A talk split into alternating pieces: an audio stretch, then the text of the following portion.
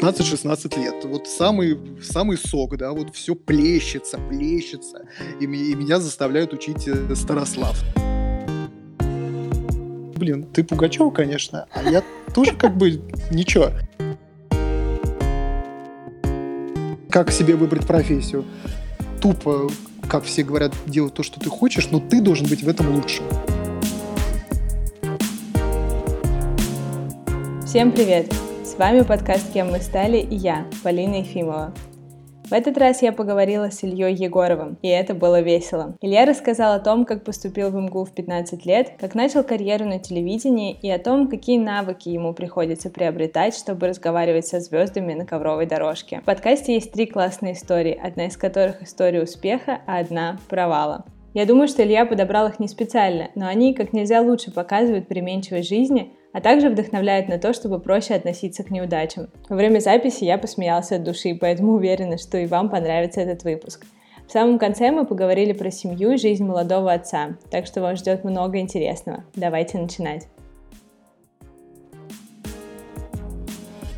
Давай, у меня вообще прям куча вопросов сразу. Давай, Давай да. начнем с того, просто чем ты занимаешься, да? Расскажи угу. немного о себе, чем сейчас занимаешься. Значит, в данный момент я работаю на НТВ, я корреспондент и продюсер. То есть э, в моей трудовой книжке э, по-моему, значится корреспондент, но когда мы пишем какие-то заявления, мы можем указывать, что мы и продюсеры, и корреспонденты. Mm-hmm. То есть, э, что входит в мои обязанности? У нас команда, и мы готовим э, эфир, который у нас выходит в субботу. А, вот это такие светские новости о жизни наших там звезд э, Пугачева, Киркоров, Басков и так далее, и так далее. Вот, и нам надо подготовить сюжеты, то есть набор сюжетов, которые войдут в программу, на этот набор сюжетов и составляют всю программу. Я организовываю съемки, то есть я могу договариваться с конкретным человеком, да, то есть мы завтра проведем с вами интервью о том-то, о том-то, то есть мы звоним, например, какому-нибудь mm-hmm. артисту или певцу или кому-то совершенно другому, но кто относится как-то к звездам, да, потому mm-hmm. что у нас тематика именно звезд. Или же я аккредитовываюсь на различные мероприятия, приезжаю туда, и там красная дорожка, допустим, и на красной дорожке я беру интервью.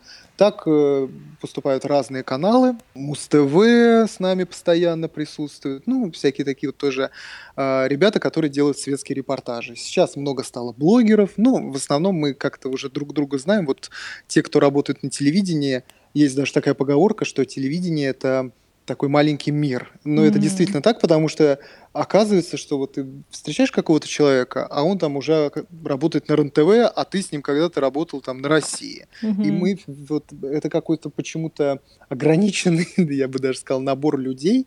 Ну, конечно, много приходят новых, много и уходит э, куда-то, да, совершенно в другие места, но вот какой-то вот набор, вот костяк остается, и он вот так вот переплавляется из э, программы да. в программу, кто-то хочет новый формат, кто-то хочет еще что-то вот у кого-то что-то не складывается. Так что и я беру интервью. То есть э, э, у нас э, специфика и тематика программы такая, что э, личная жизнь знаменитостей, да, поэтому мы можем задавать острые вопросы, и мы славимся этим. У нас такие острые репортажи, и вот такие вот программы в основном и имеют высокий рейтинг на телевидении. Угу. Такая вот работа. Ну вот получается, что ты сразу после филфака туда попал? Я окончил бакалавриат и пошел на стажировку на канал «Россия-1» в программу «Прямой эфир», который сейчас ведет Малахов, а раньше ее вел Борис Корчевников такой. Он угу. сейчас вот ведет программу «Судьба человека», снимался в «Кадетах», вот этим он известен. И я стажировался там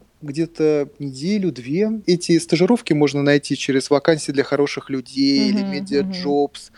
То есть, э, на самом деле, если часто мониторите эти сайты, ну, вот просто многие говорят, что сложно сейчас раб- найти работу на телевидении, да. но дело в том, что, э, может быть, сложно э, найти ту работу, которая тебе хочется. Вот ты хочешь, что ты закончил филфак, да, и ты весь такой про литературу, и ты хочешь взять и вести программу о литературе на канале «Культура». Да-да-да. И приходишь такой, а что вы меня... Нет, ну так не бывает, да, к сожалению. То есть есть какая-то вакансия, иди туда, да, mm. или, ну, если не хочешь, ну, нет другого выбора. Вот, ну, есть только такая вакансия. Ну, потому что там люди работают годами, да, они не увольняются, они получают свою зарплату, им как бы окей, да, то есть нельзя прийти к руководителю канала и сказать, а вот я окончил МГУ. Угу. Кстати, вот об отношении к МГУ тоже интересный вообще на телевидении момент. Угу. Где-то мне говорили, что ну и что МГУ, типа, это даже хуже для нас. Почему, почему, почему они так да. да. Вот, вот, например, э, там, где я сейчас работаю, меня как-то ценят вот за то, что я окончил МГУ. Им uh кажется, что МГУ это вот статусно. uh Ну вот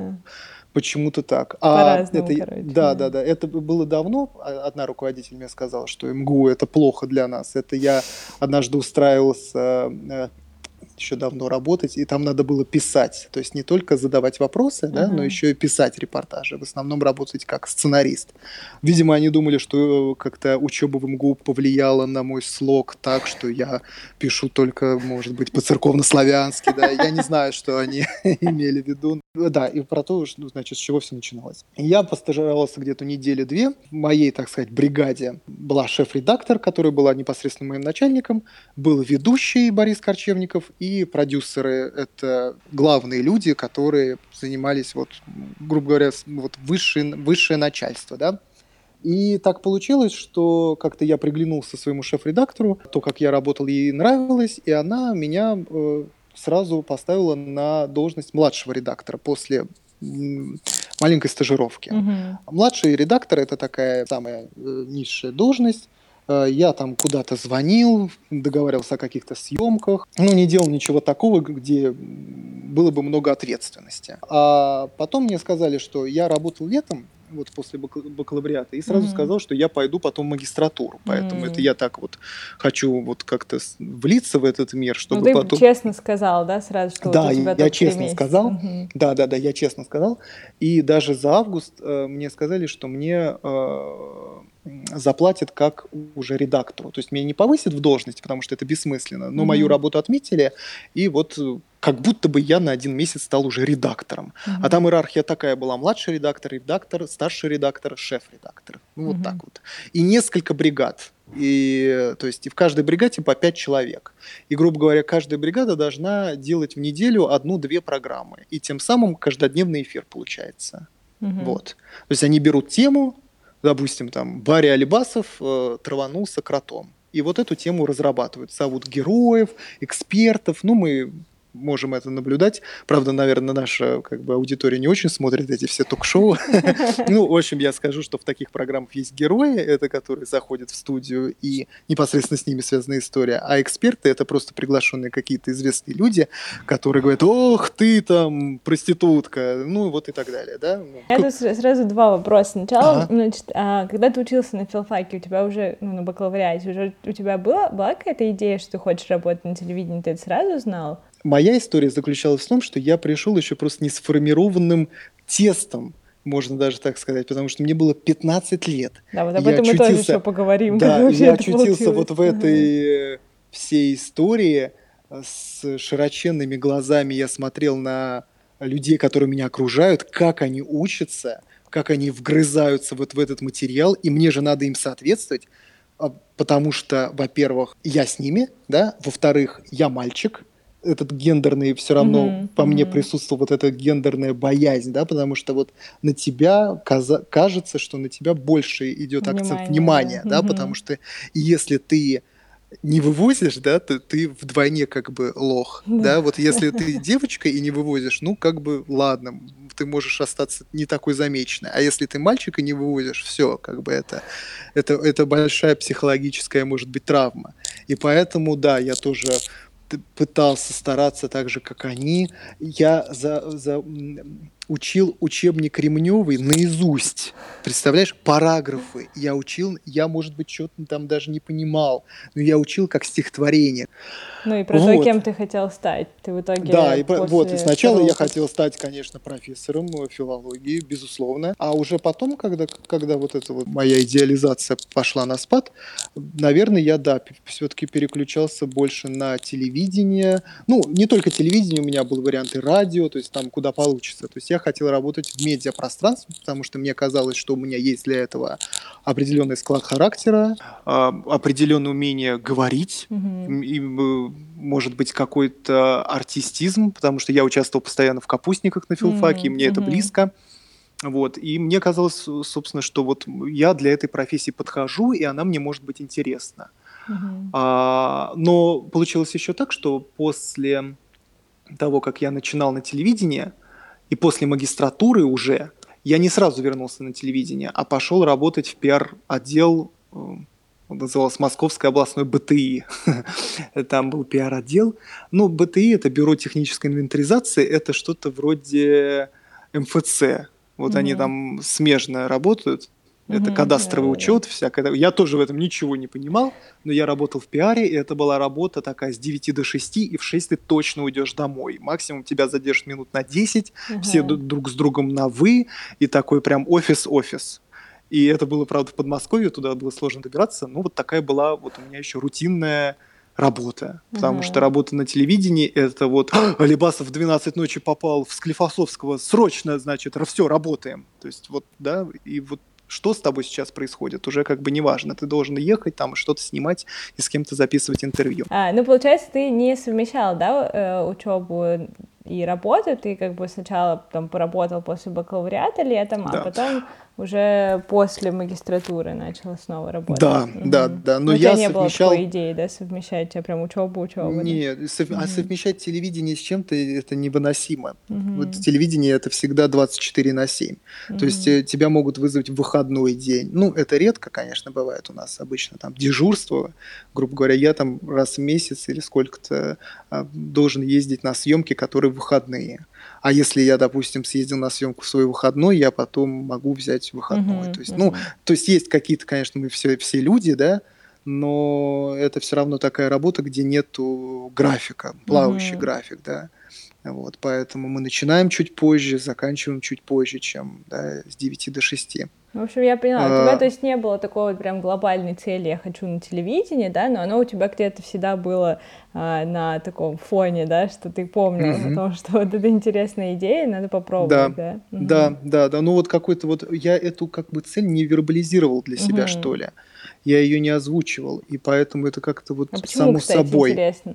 Не знаю, может быть, мне казалось, что это еще так далеко, Мгм. и я еще только мечтаю быть лектором и профессором, и Ага. мне так прикольно, и мне вообще, блин, 16 лет, и я уже на втором там или на третьем курсе. Да. Я вообще не думаю ни о чем, понимаешь? И У меня в голове перекати поле, это свист. Вот я об этом даже, можно даже сказать, что жалею. Не потому, что я рано пошел, ну, может быть, и поэтому тоже, но я знаю, что если бы я пошел, например, в 18 лет, я был бы намного более осознаннее, чем вот я пошел в 15. Потому что я понимаю, что я где-то ближе к четвертому курсу как-то вообще М. понял, что со мной происходит. Когда уже все заканчивают вуз, я вот только начинал, мне кажется. Интересно. А, ну, давай тогда поговорим, почему ты поступил в 15 лет, как вообще это получилось? Это вообще тоже такая дурацкая, по-моему, история. Все началось с того, что я э, перепрыгнул второй класс. Ну, это бывает у многих, да? Да. Это Мгм. программа 1.3 или 1.4, как она там называется. Первый, из первого в третий, дальше все нормально. Но дальше в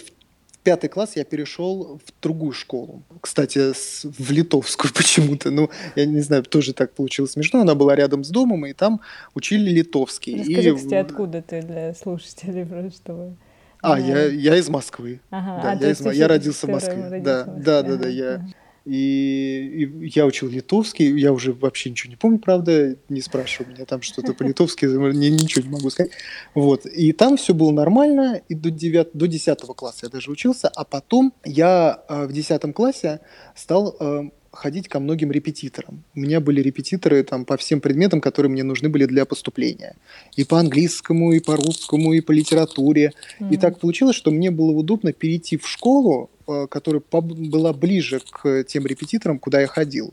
То есть репетиторы не ко мне ходили, как сейчас это почему-то принято. Вот для меня это было удивительно. Я тоже работал репетитором, вот когда совмещал как раз учебу Да-да-да. с этим, вот, да, я вот, э, занимался репетиторством. И для меня было удивительно, что как бы я иду к ним, типа, а когда я там Я поступал, я, ходил ко всем, да, да, спокойненько ездил на метро, как бы, и ничего. Вот. И получилось так, что в этой школе был только экстернат. И тоже там не без моей мамы обошлось. Она очень боялась, что я пойду в армию. потому что там я мог пойти в армию, и она подумала, что если я так раньше закончу и раньше поступлю, будет больше возможностей для поступления, да, и меня точно не заберут в армию.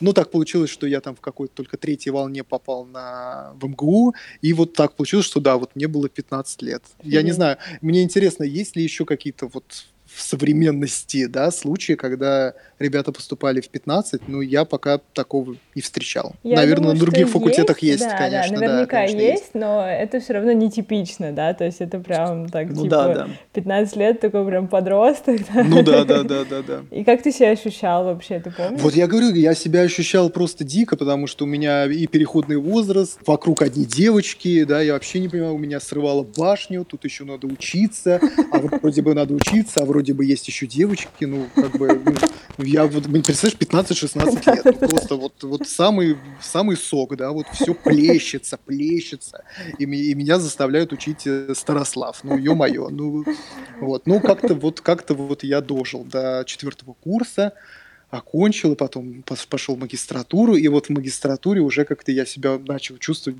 более-менее взрослым человеком. А, то- Мгм. а там были какие-то, знаешь, взрывы, затишья, взрывы, как это у подростков бывает. Это вот я только сейчас могу это анализировать, потому что тогда мне казалось, видимо, что все нормально, как бы учусь и учусь.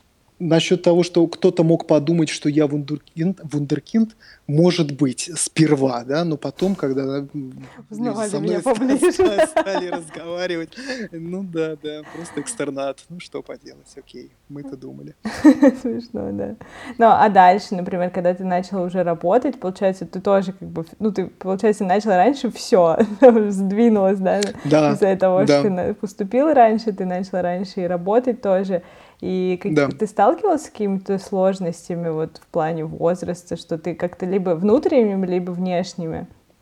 Ты знаешь, э, я э, стал- столкнулся даже не со сложностью, а столкнулся с ощущением, что мне мало лет, и это должно быть моим достоинством. То есть я должен показать, что мне мало лет, но Ага. у меня есть такая сильнейшая база, как э, МГУ, и я Мгм. должен это продемонстрировать. И когда я начинал вот так вот себя настраивать и программировать, люди это видели, и они это отмечали. Блин, чувак, тебе так мало лет, и ты так там классно разговариваешь по телефону с кем-то, уговариваешь там мгм. героя, да, это круто, и там как ты пишешь, это тоже круто, и вообще молодец. То есть я вот, Мгм. вот так вот себя больше настраивал, что мой возраст а, такой вот, да, какой он вот есть, это должно быть моим преимуществом, нежели тем, что, блин, мне так мало лет, я так себя Мгм. как некомфортно чувствую, вы все такие большие, я такой маленький. Нет, то есть я должен быть вот со всеми, да, наравне. Нужно понимать, что вот я из вот этой вот среды такой академической вошел в мир очень очень аг- агрессивный. Телевидение Да. это агрессивный мир. Мгм. А, я бы даже сказал, мир не вполне интеллигентных людей. Нет, может быть интеллигентных, но там надо быть вот таким вот наглым, дерзким.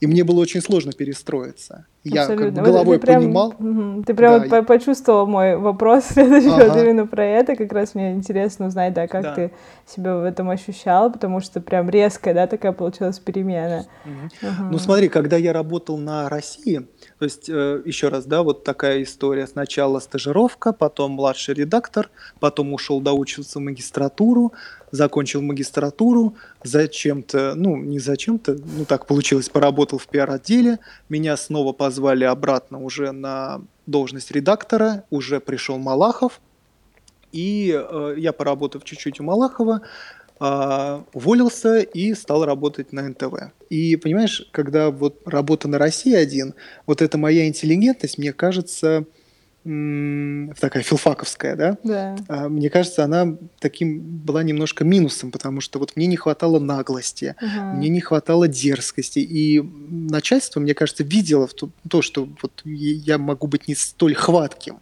и Мгм. поэтому вот, да, вот в блокнотике как бы у меня здесь стоял минус. А на НТВ, и я благодарен за это моей работе, моему начальству увидели, что моя интеллигентность, моя форма общения с людьми, там, со звездами, с Пугачевой, с Киркоровым, вот такая вот интеллигентная, да, и такая местами даже высокопарная, она может быть плюсом, потому что ага. вот идет Пугачева, ее снимает 50 тысяч камер, 50 тысяч журналистов ей задают вопрос. Анна, Алла Борисовна, Анна, и она, ну, вот все одно и то же говорят. А я, например, у меня была такая фишка одно время, я ей накидывал какие-то цитаты из э, ну, всяких э, классических авторов. И из этих цитат у меня произрастал вопрос. Ну, это доходило до абсурда и до смешного, но... Например, а, это например. Было, ну, например, там мне нужно было спросить что-то про ее детей, я говорил, Алла Борисовна, вот Паустовский писал, что э, дети — это самая большая свобода. Вот чувствуете ли вы свободу? Это тупо, ужасно, да? Но это как бы... То есть она видела, блин, это вообще кто со мной разговаривает, да? Вот на него стоит обратить внимание внимание. И поэтому вот я как-то вот сейчас вот такая вот Пугачева это основная цель. Такая вот была моя вот в плане вот такого изобретательности, потому что она видела за свою жизнь, наверное, миллионы корреспондентов, да, и я не знаю, вот надо, надо же произвести впечатление, чтобы с тобой человек стал разговаривать, да, и вот я пытался вот таким образом.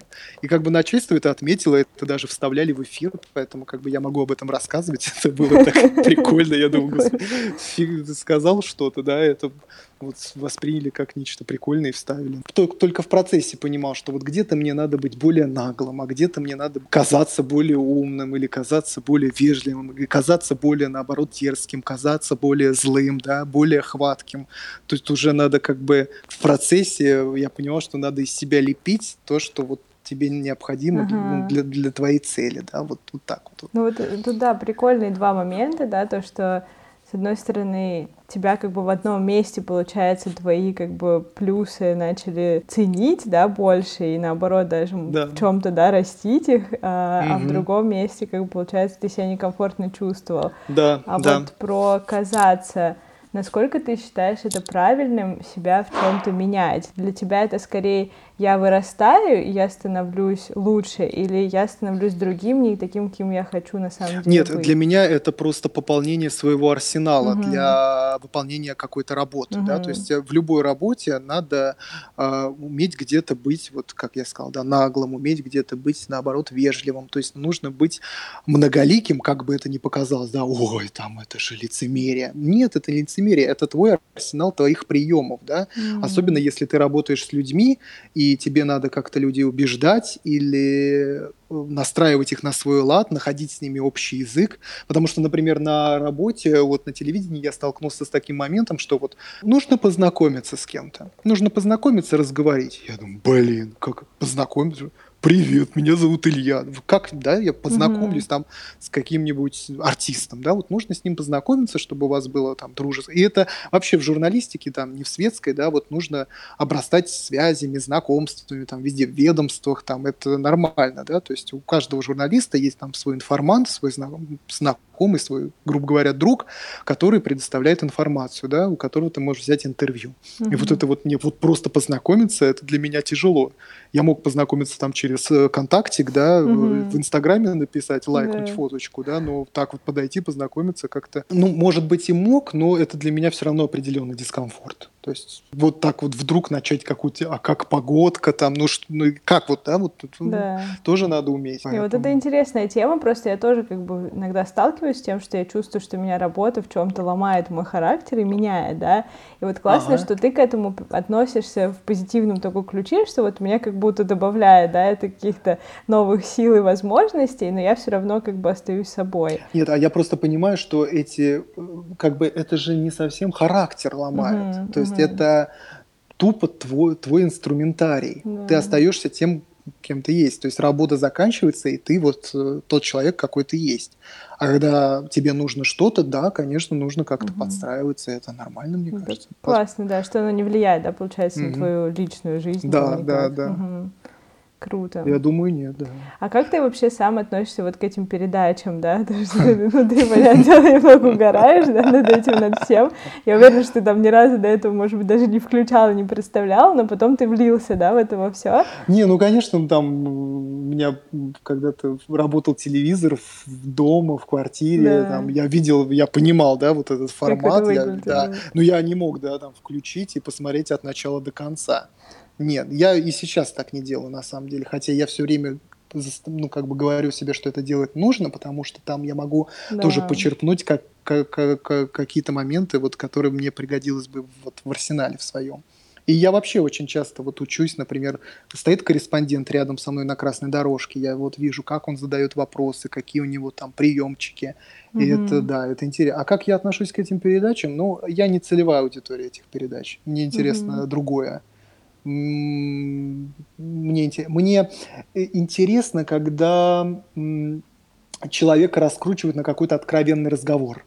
Но мне не интересно какие-то вот подробности, грубо говоря, вот прям личной жизни, ну, которые мог, могли бы быть интересны вот среднестатистической такой домохозяйке, которая любит обсуждать, кто с кем развелся, кто с кем спит, не спит. То есть не в таком формате а какой-то откровенный разговор, когда, вот знаешь, вот можно, ну, не душу вытянуть из человека, да, но когда вот он ты его пробиваешь, да. и он говорит о вещах, которые, о которых он не хотел говорить, которые очень личные, которые, ну, сокровенно личные, вот такие вот, а ты все равно с ним об этом разговариваешь, и тут нужно понимать, что часто э, интервью э, нехорошее, когда тебе потом этот человек говорит, блин, такое классное интервью, так ты со мной хорошо поговорил. Это значит, что ты задал ему все удобные для него вопросы. Mm. У меня однажды было интервью с Даной Борисовой, которая, ну, наверное, все знают да. там Дану Борисову, которая после этого, фу, ужасно там, ужасное интервью, там, как это вообще, что это? И это оказалось хорошее интервью вот для зрителя, там, и для работодателя. Я да. пытаюсь переключить ракурс этого всего. Ага. Я пытаюсь привнести что-то свое. А порой, конечно, мне это не разрешают. Например, мне сказали там закончи с этими цитатками для Пугачевой, да, ну, например, да. да? Ага. То есть это уже как бы Перебор. это было прикольно, но типа остановись, да, как бы, со словарем там афоризмов ты приходишь, хватит. Вот. Ну, я пытаюсь просто, да, вот как-то улучшать себя через это, угу. да, или как-то вот мне нужно добиться своей какой-то цели, да, вот разговорить так, как мне хочется, и как бы, чтобы я чувствовал, что я владею разговором, да, но при этом я выполняю как бы ту работу, которая мне поставлена. Поэтому, да, я не фанат этих передач, но мне нравится брать интервью и нравится раскручивать человека, чтобы угу. он рассказывал то, что мне нужно, а не то, что ему нужно. Поворачивать, чтобы возникала какая-то драматургия и, может быть, даже какой-то конфликт, потому что конфликт это тоже интересно в разговоре. На самом деле, вот я считаю, что наши лучшие интервьюеры, отечественные, да, это Татьяна Толстая да, угу. и Авдотья Смирнова, потому что если мы посмотрим ту школу злословия, да, да. вот то, что они делали с людьми, блин, это, конечно, ну, достаточно жестко и порой так прямолинейно и даже обидно за гостя, но создается конфликт, и это уже интересно смотреть. То есть нет вот этой комплементарной части, ой, а вы такой, вы такой великий, вы такой, такой. Угу. Нет, вот сразу как-то вот наоборот По о делу. минусах, да, какая-то острота в этом. Мне так, мне казалось, вот это так клево. И вот посмотри, одна писательница, да, окончила филфак, а да. а другая там режиссер, да, дочь э, актера. Нет у них журналист, кстати, тоже училась на нашем филфаке, по-моему, Авдотья Смирнова. Угу. У них нет журналистского образования, они точно не читали никаких книжек там про интервью, они угу. просто разговаривают с человеком. То есть вот такая вот эта профессия, да, вот разговаривать с человеком. Mm-hmm. Не знаю. А, давай тогда расскажи, может быть, какую-нибудь прикольную историю. Ты говорил, что у тебя много смешных историй, да, а, я выписал даже себе те истории, которые я могу рассказывать, те, которые я, те, которые мне страшно рассказывать. Целый список, да, такой список, это так, истории рассказывают только за столом, да, с друзьями. Не, ну вот э, была история, когда вот все это случилось с Алибасовым, но мне кажется, это все знают. А я был одним из первых журналистов, которые приехали туда, значит, э, к больнице, и мы там в процессе пытались договориться на какое-то интервью с кем-то, да, с какими-то людьми, которые близки к Алибасову, с врачами, с какой-нибудь пиар-службой больницы. И мне ну, даже не то чтобы понравилось, а мне было так удивительно, что есть журналисты, которые ну, просто такая интересная работа. Они пытались туда проникнуть и сфотографировать Алибасова в палате. Они делали это тоже так искусно. Сначала я не понимал, что это за люди, потому что эти люди не похожи на журналистов. Это mm-hmm. какая-то вот особая каста журналистов, которые вот добывают такого рода эксклюзивы. Как бы таких эксклюзивов очень мало, но вот если бы кто-то сфоткал Алибасова в больнице, это была бы бомба. Это была бы бомба. И, наверное, этому человеку бы, может быть, подняли зарплату или повысили бы в должности. Я тебе это уверяю сто процентов. И это такие интересные люди, они вот максимально неприметные, и они с одной стороны пытались зайти в одну дверь, в другую перебегали, в третью, а там э, токсикологическое отделение, и туда вообще невозможно как mm-hmm. проникнуть. Mm-hmm. Ну, очень сложно, потому что там лежат суицидники, и когда я уже понял, что это тоже мои коллеги, ну, мы там с ними вместе сидели, разговаривали, и там через 15 минут он снова пошел, там, или через 20 минут третий пошел, четвертый, так каждый ходил, ходил, пытался там познакомиться тоже там с врачами, чтобы он его... Ну, нет, они были, конечно, неприступны. Меня поразили, что есть вот, вот такого формата журналист, то есть это не только люди, которые вот так вот микрофон подставили в комфортных условиях, нет, это еще бывает вот такая вот история. А, а, вот интересная история. Это еще я работал, значит, у Корчевникова, вот когда только начинал. Я рассказывал, что я был младшим редактором, а потом меня поставили на такую должность редактор по видео. Что это значит? То есть за все видеооформление и фотооформление, которое в программе, отвечаю я. Я подбираю видео, я говорю, что мне нужно для программы, что мне нужно снять, какие фотки там мне нужны, там они могут покупаться, или видеофрагменты как, какие-то могут покупаться. И, грубо говоря, там Малахов говорит, а сейчас мы там посмотрим, как вы избивали свою жену паяльником. Внимание на экран, да, и все смотрят на этот экран, и вот то, что выдается, за это отвечаю я. Mm-hmm. Я сижу в аппаратной и говорю, так, вот сейчас вот это нужно ставить, а сейчас вот это нужно ставить. Вот, и был такой момент, ужасный, конечно, это вот мое такое первое сильное переживание на телевидении, mm-hmm. сильнейшее. Была программа про Высоцкого, и там какой-то был эпизод, что э, подозревали в смерти его лечащего врача. И вот фотографию этого лечащего врача было очень сложно найти. Mm-hmm. Я нашел одну единственную там какую-то фотку вообще не с непонятного сайта, да, ну вроде бы, вроде бы он, вроде бы похож. Mm-hmm. И эту фотку мы раз 15 показывали, крупно, не крупно. Это, вот, это он убил, и все, да, это он, он. В итоге оказалось, что это вообще ни хрена не врач, а автор книги о Высоцком. И просто, ну, он как-то, ну, так похож, тоже в очках, тоже такой, значит, такой же прической. И он на следующий день после эфира позвонил к нам в программу, сказал, вы что, охренели? Я вообще написал книгу про... Вы вообще меня даже не позвали на свою программу. А еще ну, и обосрали вот так вот, что я, якобы я убил, я вообще другой человек. Типа я хочу там моральную компенсацию в миллион рублей. Там, и так, и чтобы ведущий э, в эфире, значит, выразил извинения. Ну, понимаешь, то есть это вообще, ну, то есть это не обсуждается. Вот как я пойду, да, к высшему руководству, а вы знаете, тут позвонил дед, которого я перепутал, и хочет, чтобы вы перед ним извинились. Ну, нет, ну как-то с ним получилось договориться. Там, все окей. И э, как мы меняли эту фотографию, то есть на сайте уже опубликована программа, uh-huh. да, то есть в эфире она прошла она осталась на сайте, и на сайте нужно заменить это да. видео. И я поехал, этой фотки нигде не было. Я поехал на кладбище, где похоронен этот настоящий лечащий врач, и сфотографировал его фотографию на плите, на фотоаппарат. О, и эту фотографию мы выдавали.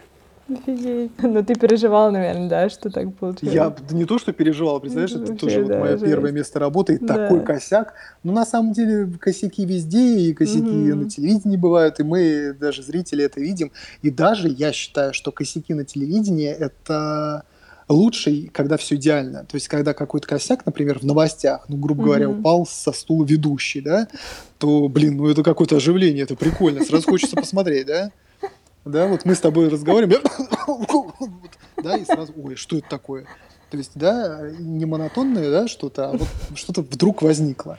Вот. И это, кстати, вот американцев, американцы это умеют. Они так расхлябанный, да, да, такой да, расхлябанный да. формат. И, Эй, Джонни, прикрепи мне микрофон, он у меня выпал, да, а как у нас бы ведущий. Господи, микрофон упал, да, не пошевелиться, каменное лицо, каменное все, каменное тело, ничего не может, да. Ну, сейчас мы тоже, кстати, вот я замечаю, там, на, угу, например, тоже, да, в Москве 24 тенденция. тоже есть так какая-то, угу. да, типа легкость, грубо говоря. Такая ну, давай еще одну историю расскажу. Ну, такая. давай, давай. А, в общем, Пугачева венчается с Галкиным. И мне, я беру эту тему, и мне нужно что-то из нее сделать. Я какими-то окольными путями узнаю храм в котором они венчались. И мне говорят, ну, поезжай там, подсними храм вот этот, там, ну, задай какие-нибудь вопросы там прихожанам, может быть, там договоришься на интервью с кем-то, там, со священником, mm-hmm. типа, как это было. Я еду туда в понедельник в 9 утра, потому что, ну, там обычно все, все рано происходит, да. Mm-hmm. Ничего не думаю, что будет что-то неординарное. Мы подъезжаем туда, а я еще ни разу не видел вообще Пугачеву, как она выглядит, да, вот не, не соприкасался с ней ни разу. Угу. Мы подъезжаем, и водитель тут говорит, блин, а она здесь. А у нее просто машина такая очень крутая, как бы мы знаем ее машину, да, угу. и эта машина стоит у храма. И мне оператор говорит, ну все, побежали. Я такой, блин, думаю, что делать? Беру микрофон. Мы подбегаем к храму. И она именно в этот момент, когда мы подъехали, выходит Пугачева из этого храма. То есть после венчания мы поехали просто в рандомный день. Mm. Поехали в 9 утра. А она была там на службе. Mm-hmm. Да? Выходит ее там водитель, говорит, типа, вы что хотите? И я вижу, что она тоже подходит, и водителю так рукой показывать, типа, не надо, типа, я все скажу, угу. я согласна дать комментарий. Угу. И она тогда так хорошо сказала, что я понимаю, что если мы это будем, значит, держать в тайне, это будет хуже, поэтому я сейчас скажу пару слов там о том, как это было. И вот таким образом у меня было эксклюзивное интервью, mm-hmm. меня очень хвалили, и там так получилось, что Пугачева вышла, естественно, без всякого макияжа, в платочке, то есть такой, какой ее никто mm-hmm. никогда не видел. Mm-hmm. И эта фотография потом разлетелась по всем газетам, по всем интернет-изданиям. То есть вот эта фотка, где она в платочке, ее можно увидеть. Ну, это как бы для нашей аудитории тоже ничего ничего не говорит, а для нас это было просто вау! Там Пугачева впервые вот такая вот, когда вот другая. Классно. Вот, поэтому, да, вот такая тоже история. Ну, это такой, такая история какого-то маленького успеха. Прикольно, вот. что ты, ты, получается, рассказал такую историю, типа, провала, историю успеха. Ну, да, да, да, да, да. Не, прикольно, что у тебя получается в работе такой немного сыщик, да? Как бы да, как бы да. И вот еще одна маленькая история, но они как бы все знают. А, в Инстаграме она даже у меня есть это видео. В общем, премьера фильма. А, фильм Бондарчука, по-моему. Очень большая премьера, очень много звезд. И приходит Пугачева. А когда Пугачева, все, сразу все все бросают и бегут, снимают Пугачева, потому что это главная звезда. Это вот со всеми корреспондентами такое происходит. Ей задают вопросы там про фильм, про... а у меня свои вопросы. Вообще не про фильм, как бы. Но нет, ну про фильм тоже, но мне нужно выяснить тоже что-нибудь такое прикольное. И там в тот момент Галкин, по-моему, выложил видео, где она танцует на каком-то дне рождения, и мне надо было что-то спросить про этот танец.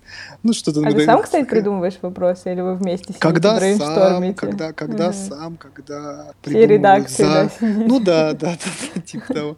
Ну, в нашем формате, да, то есть у нас бывают такие какие-то юмористические там эпизоды, когда мы что-то смешное можем спросить, да, угу. когда что-то вот про личную жизнь, когда просто, например, какой-нибудь актер, который там старенький, мы его спрашиваем там, за что вы испытываете гор, ну, какие-то угу, такие, угу. да, Личные личностные, момент. да. Угу. Вот, и, значит, я у нее спрашиваю про этот танец, и она мне говорит, отстань, отстань, типа, вот, НТВшник, отстань, отстань, отстань, уйди. А, и начинает просто бегать от меня по всему кинотеатру. Я за ней. Мне почему-то, у меня почему-то вот так вот, вот тоже вот появилось ощущение, что я тут, тут должен быть очень настойчив. И в итоге все закончилось тем, она говорит, типа, все, он ничего не понимает, глупый мальчик, она мне сказала. Глупый мальчик. Оборачивай. И мне что-то стало так обидно. Я думаю, ну блин, ты Пугачева, конечно, а я тоже как бы ничего.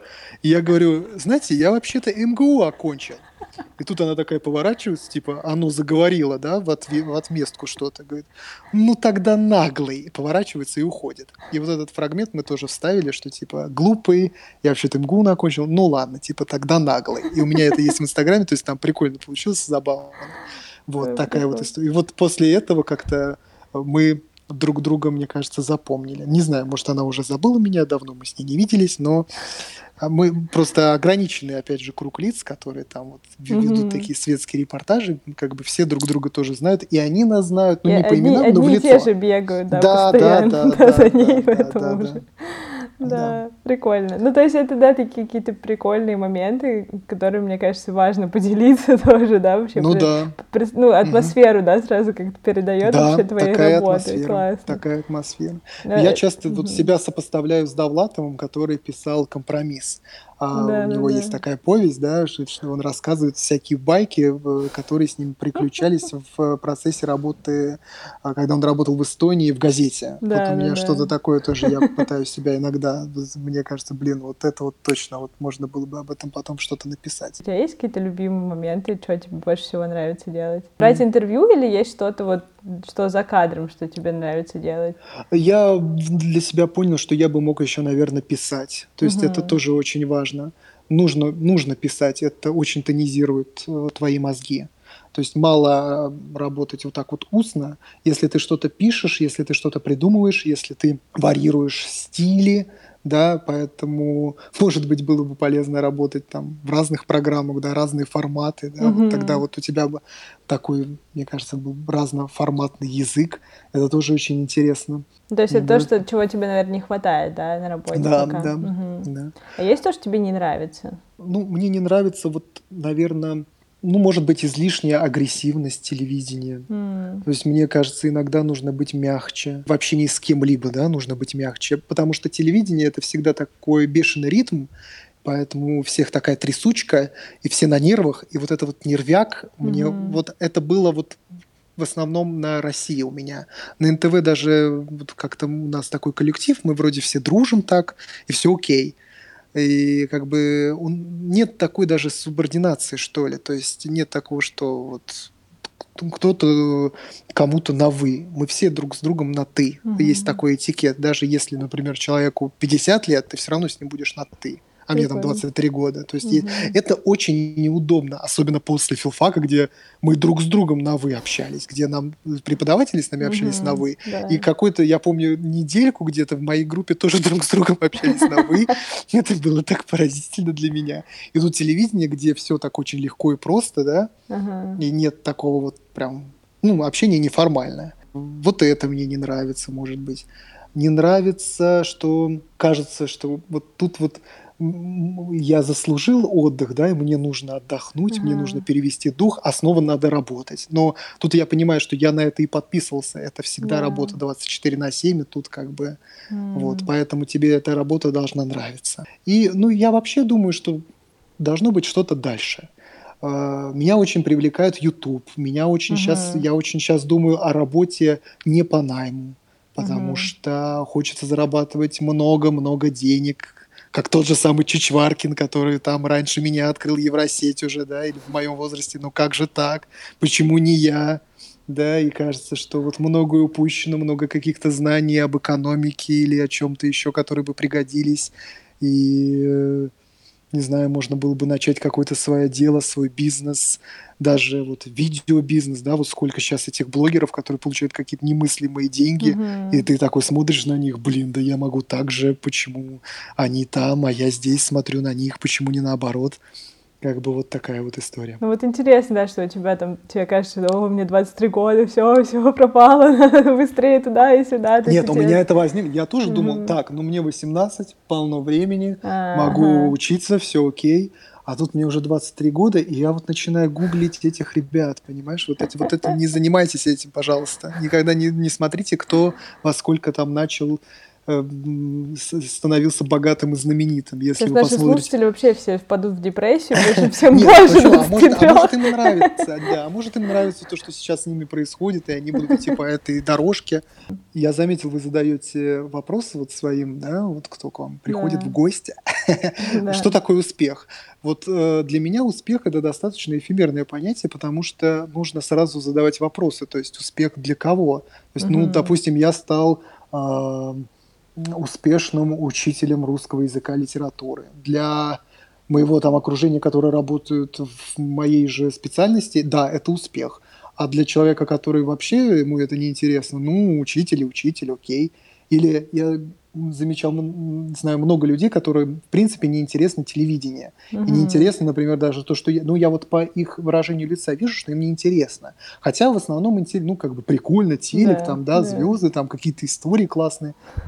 Но я вижу, например, нет, ну, это не, не его мир. И поэтому для него как бы мой успех – это вообще ничто. Да? И когда мы чего-то добиваемся, мы обретаем этот статус, а есть еще следующий статус, есть еще следующий статус, еще, а есть вообще статус, который в другой плоскости находится, да, mm-hmm. и вроде бы кажется, что там уже лучше, а перебира, перебираешься туда, а потом вон там вот лучше, и там, и там. Если ты занимаешься тем, что тебе нравится, и делаешь это лучше всех, у тебя есть доход. Это вот, вот такое, мне кажется, вот очень крутое тоже правило. Угу, То есть как себе выбрать профессию? Тупо, как все говорят, делать то, что ты хочешь, но ты должен быть в этом лучшим. Вот тебе нравится вышивать э, какие-нибудь там, э, делать подушки. Ты должен делать такие подушки, которые никто никогда не делал, или которые будут скупать там все. И тогда mm-hmm. вот у тебя будут и деньги, и то, что и твоя профессия это твое хобби. О чем ты сейчас мечтаешь? Какие у тебя планы на будущее? Я сейчас мечтаю о том, что вот зарабатывать много денег и делать то, что я хочу. А сколько то, что много? Вот у меня пока планка была, вот если я буду зарабатывать в скором времени, так это, это ужасно произносить. Я, я скажу, я, я тебе скажу, в скором времени я хочу зарабатывать 500 тысяч в месяц. Uh-huh. А потом мы с тобой через год созвонимся, и сколько ты зарабатываешь? 40. Ну, я грубо говоря, да. Ну, вот, ну, мне, вот я почему-то себе пока такую планку поставил, что если 500 тысяч в месяц, то, блин, угу. это прикольно. Но вот у меня вот 500 тысяч в месяц. Я же захожу, конечно, захочу миллион, потом два, три, там, куча денег. Ну, хотя вот тоже с этой кучей денег, что с ней делать потом, да? Вот мне кажется, вот те, которые зарабатывают кучу денег, они вообще не живут. То есть они постоянно зарабатывают эти деньги. а сколько зарабатывает э, корреспондент НТВ? Ой, по-разному, все по-разному. Ну, такая средняя ну, понимаешь, там э, э, стоимость, э, зарплата может варьироваться от 50-60 тысяч рублей до 150. Угу. Ну, 100, уже 100, 150 неплохо, это... что начинается она с 50-60, да? Да, да, да, угу. да, да.